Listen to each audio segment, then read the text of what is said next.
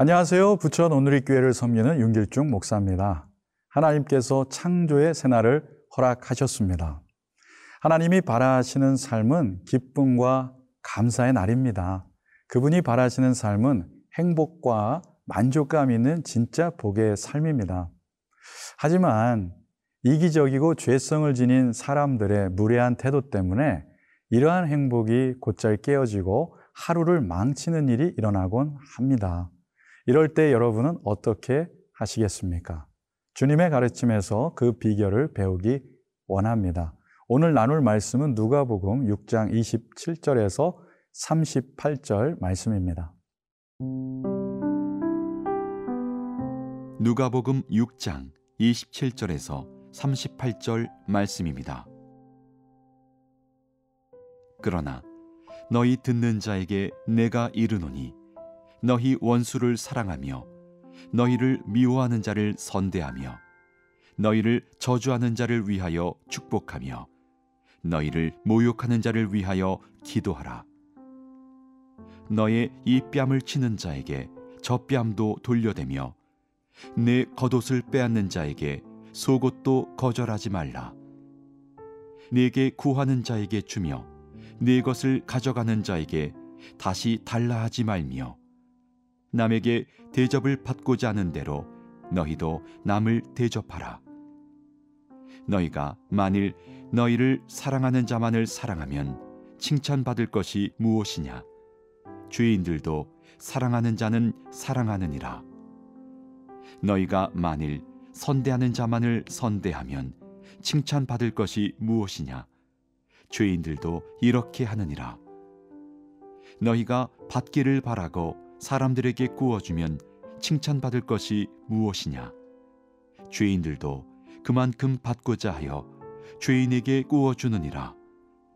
오직 너희는 원수를 사랑하고 선대하며 아무것도 바라지 말고 구워주라. 그리하면 너희 상이 클 것이요.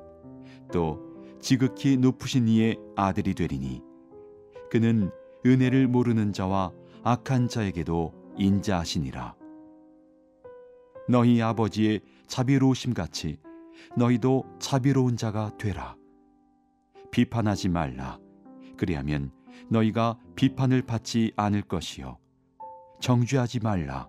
그리하면 너희가 정죄를 받지 않을 것이요. 용서하라. 그리하면 너희가 용서를 받을 것이요. 주라. 그리하면 너희에게 줄 것이니 곧 후이 되어 누르고 흔들어 넘치도록 하여 너희에게 안겨주리라. 너희가 헤아리는 그 헤아림으로 너희도 헤아림을 도로 받을 것이니라. 오늘 본문에서 말씀하시는 주님의 권면은 실천하기가 어렵거나 거의 불가능하다고 느끼는 말씀입니다. 27절에서 30절까지의 말씀입니다. 그러나 너희 듣는 자에게 내가 이르노니 너희 원수를 사랑하며 너희를 미워하는 자를 선대하며 너희를 저주하는 자를 위하여 축복하며 너희를 모욕하는 자를 위하여 기도하라. 너의 이 뺨을 치는 자에게 저 뺨도 돌려대며 내 겉옷을 빼앗는 자에게 속옷도 거절하지 말라. 내게 구하는 자에게 주며 내 것을 가져가는 자에게 다시 달라 하지 말며. 예수님은 본문에서 거듭 원수를 사랑하라고 말씀하십니다. 원수를 사랑하고 미워하는 자를 선대하고 저주하는 자를 축복하고 모욕하는 자를 위해 기도하라고 하십니다. 만일 누군가 우리에게 이렇게 적대감으로 대한다면 최선은 참는 것일 겁니다. 예를 든다면 안전운전하며 천천히 가고 있는데 뒤에서 연신 경적을 울려대며 급기야 차문을 내리고 욕설을 하며 싸나운 눈빛으로 오래 응시하다가 지나간 사람이 있다고 생각해 보십시오. 여러분은 이럴 때 어떻게 하시겠습니까? 욕을 하시겠습니까? 쫓아가서 되로 받은 것 말로 되갚아 주시겠습니까? 아니면 꾹 참고 올라오는 분노를 누르고 가시겠습니까? 아니면 이런 상황에서도 주님이 말씀하신 선대, 축복, 저 불쌍한 영혼을 위해 기도해야 합니까? 여러분은 어떻게 하시겠습니까?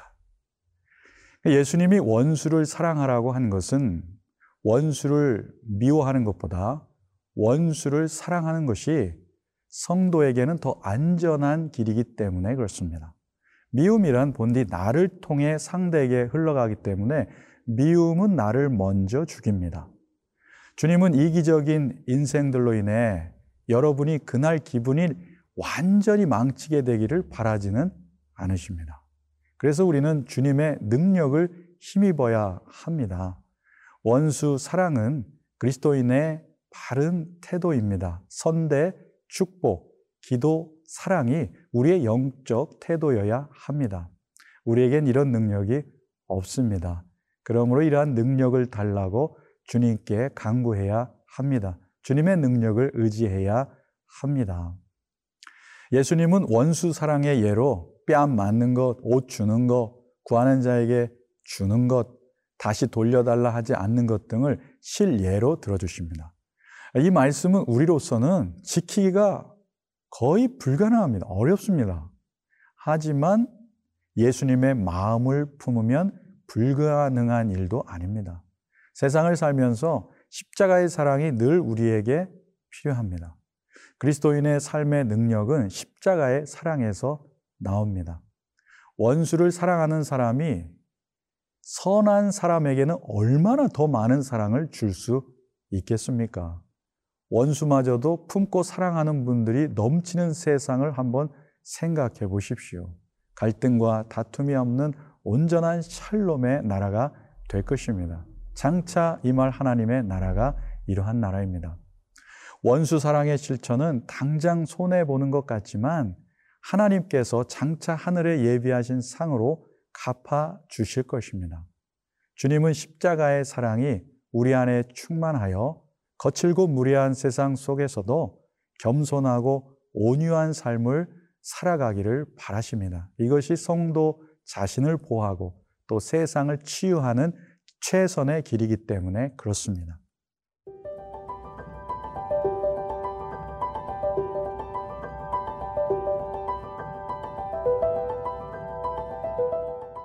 이어지는 본문에는 황금률로 여기는 말씀이 나옵니다. 31절입니다.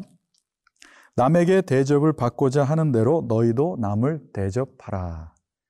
황금은 불변하고 영원함의 상징입니다. 이 황금률은 신자가 지켜야 할 영원 불변의 진리라고 여겨져 왔습니다. 이 말씀이 우리 삶의 원리가 된다면 다투고 갈등한 일이 거의 없을 것입니다. 우리의 공동체는 얼마나 따뜻해지겠습니까? 우리의 가정은 얼마나 화목해지겠습니까? 황금률의 실천 예들이 이어집니다. 32절에서 34절 말씀입니다. 너희가 만일 사랑하는 자만을 사랑하면 칭찬받을 것이 무엇이냐? 죄인들도 사랑하는 자는 사랑하느니라. 너희가 만일 선대하는 자만을 선대하면 칭찬받을 것이 무엇이냐? 죄인들도 이렇게 하느니라. 너희가 받기를 바라고 사람들에게 구워주면 칭찬받을 것이 무엇이냐? 죄인들도 그만큼 받고자 하여 죄인에게 구워 주느니라. 본문에는 너희가 만일 뭐뭐 하면이라는 세 가지 예가 나옵니다. 만일 너희가 너희를 사랑하는 자만을 선대하는 자만을 받기를 바라고 구워 준다면 이런 일은 죄인들도 하는 일이다 라고 말씀하십니다. 사실 받은 만큼 돌려주지도 못하고 받은 만큼 감사치도 못하며 살지 못할 때가 얼마나 많이 있습니까? 성도의 부르심은 한 차원 더 높은 삶으로의 부르심입니다. 그럴 때 우리는 세상의 소금과 빛의 역할을 감당할 수 있을 것입니다. 예수님은 이어서 자비를 말씀하십니다. 35절에서 36절 말씀입니다. 오직 너희는 원수를 사랑하고 선대하며 아무것도 바라지 말고 꾸어주라. 그리하면 너희 상이 클 것이요 또 지극히 높으신 이의 아들이 되리니 그는 은혜를 모르는 자와 악한 자에게도 인자하시느니라. 너희 아버지의 자비로우신 같이 너희도 자비로운 자가 되라. 신앙생활의 목표는 하나님을 닮는 것입니다. 하나님은 어떤 분이십니까? 자비로운 분이십니다. 그렇게 신자는 하나님을 닮아 원수를 사랑하고 선대하고 바라지 말고 꾸어주는 삶을 살라고 말씀하시는 겁니다. 그러면 이 땅의 상이 아니라 하늘의 상이 클 것이며 하나님의 아들이라 불리는 은총을 내려 주실 것이라 약속하십니다. 신앙이 성숙해 가면서 우리 안에 있는 호불호가 점점 희미해져 가고 원수의 목록들이 사라져 가기를 기도합니다. 이어지는 본문에서는 비판하지 말 것을 권면하십니다. 37절, 38절입니다. 비판하지 말라. 그리하면 너희가 비판을 받지 않을 것이요. 정죄하지 말라. 그리하면 너희가 정죄를 받지 않을 것이요. 용서하라. 그리하면 너희가 용서를 받을 것이요. 주라. 그리하면 너희에게 줄 것이니 곧 후이되어 누르고 흔들어 넘치도록 하여 너희에게 안겨 주리라. 너희가 헤아리는 그 헤아림으로 너희도 헤아림을 도로 받을 것이니라. 비판도 미움과 마찬가지로 남을 비판하는 순간 내 안에 비판으로 가득 차게 됩니다. 비판은 통쾌하나 유쾌하지 못하고 찜찜함만 남깁니다. 비판은 더 큰 분노를 불러옵니다. 분노와 비판을 사랑으로 축복으로 기도로 바꾸라는 것이 주님의 분부이십니다. 용서하는 마음은 인간의 연약함을 이해하는 것으로 비롯됩니다. 상대를 용서한다는 것은 자신을 용서한다는 의미도 됩니다. 남에게는 용서가 인색하고 자기에게는 무한 관용을 베푸는 사람이 있다면 기만적인 사람입니다. 남은 용서 하나 자신은 용서 못하는 사람도 있어서는 안 됩니다. 결국 불안과 이루어지지 않은 일에 대한 분노로 내면을 채우게 되고 그것을 눌러버리게 되면 언젠가는 크게 폭발하게 되고 맙니다. 남도 나도 우리 모두는 용서가 필요한 연약한 사람일 뿐입니다. 우리 모두는 연약하고 불완전한 사람이고 늘 죄성의 중심인 이기적인 사람이기 때문에 그렇습니다. 용서가 없는 세상, 관용이 없는 세상, 인색한 세상 속에서 성도는 소금과 빛의 역할을 하며 살아야 합니다. 세상과 반대 정신으로 살기에는 버겁고 힘겹습니다. 그러나 십자가의 사랑으로 가능합니다. 점차로 감당할 수 있을 만큼 자연스러우면서도 즐거이 섬기며 살아가게 되는 비결은 십자가의 사랑입니다. 그러면 행복과 기쁨은 절로 우리에게 오게 될 것입니다. 세상의 소금과 빛으로 사는 2022년이 되시길 주님의 이름으로 축원을 드립니다.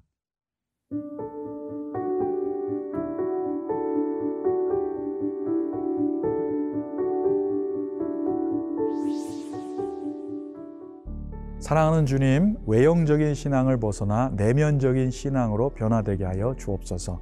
십자가의 사랑으로 늘 우리를 감화시켜 주셔서 자비와 관용으로 사람을 대하게 하시고 원수마저도 주님의 마음으로 대할 수 있는 담대함과 넉넉함을 주옵소서. 올 한 해 동안 녹아지는 소금과 태워지는 빛의 삶을 살게 하옵소서. 그리하여 생명의 전도체로서 많은 영혼들에게 생명을 나누는 삶을 살게 하옵소서. 예수님의 존귀하신 이름으로 기도드립니다. 아멘.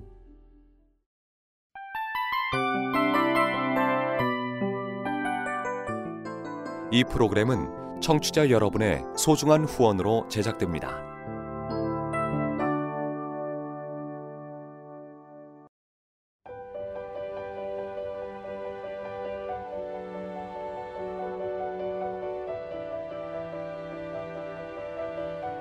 세상에는 수많은 교회들이 있지만 더 깊이 있는 말씀 강해를 찾기 위해 크기로만 교회를 선정하지 않습니다. 보다 좋은 영적 콘텐츠를 더 많이 나누기 위해 방송비를 받지 않습니다. 1년 365일 복음만 전하고 싶어서 우리는 광고를 하지 않습니다. 온누리의 복음을 땅끝까지 CGN TV와 함께 땅끝 선교사가 되주세요.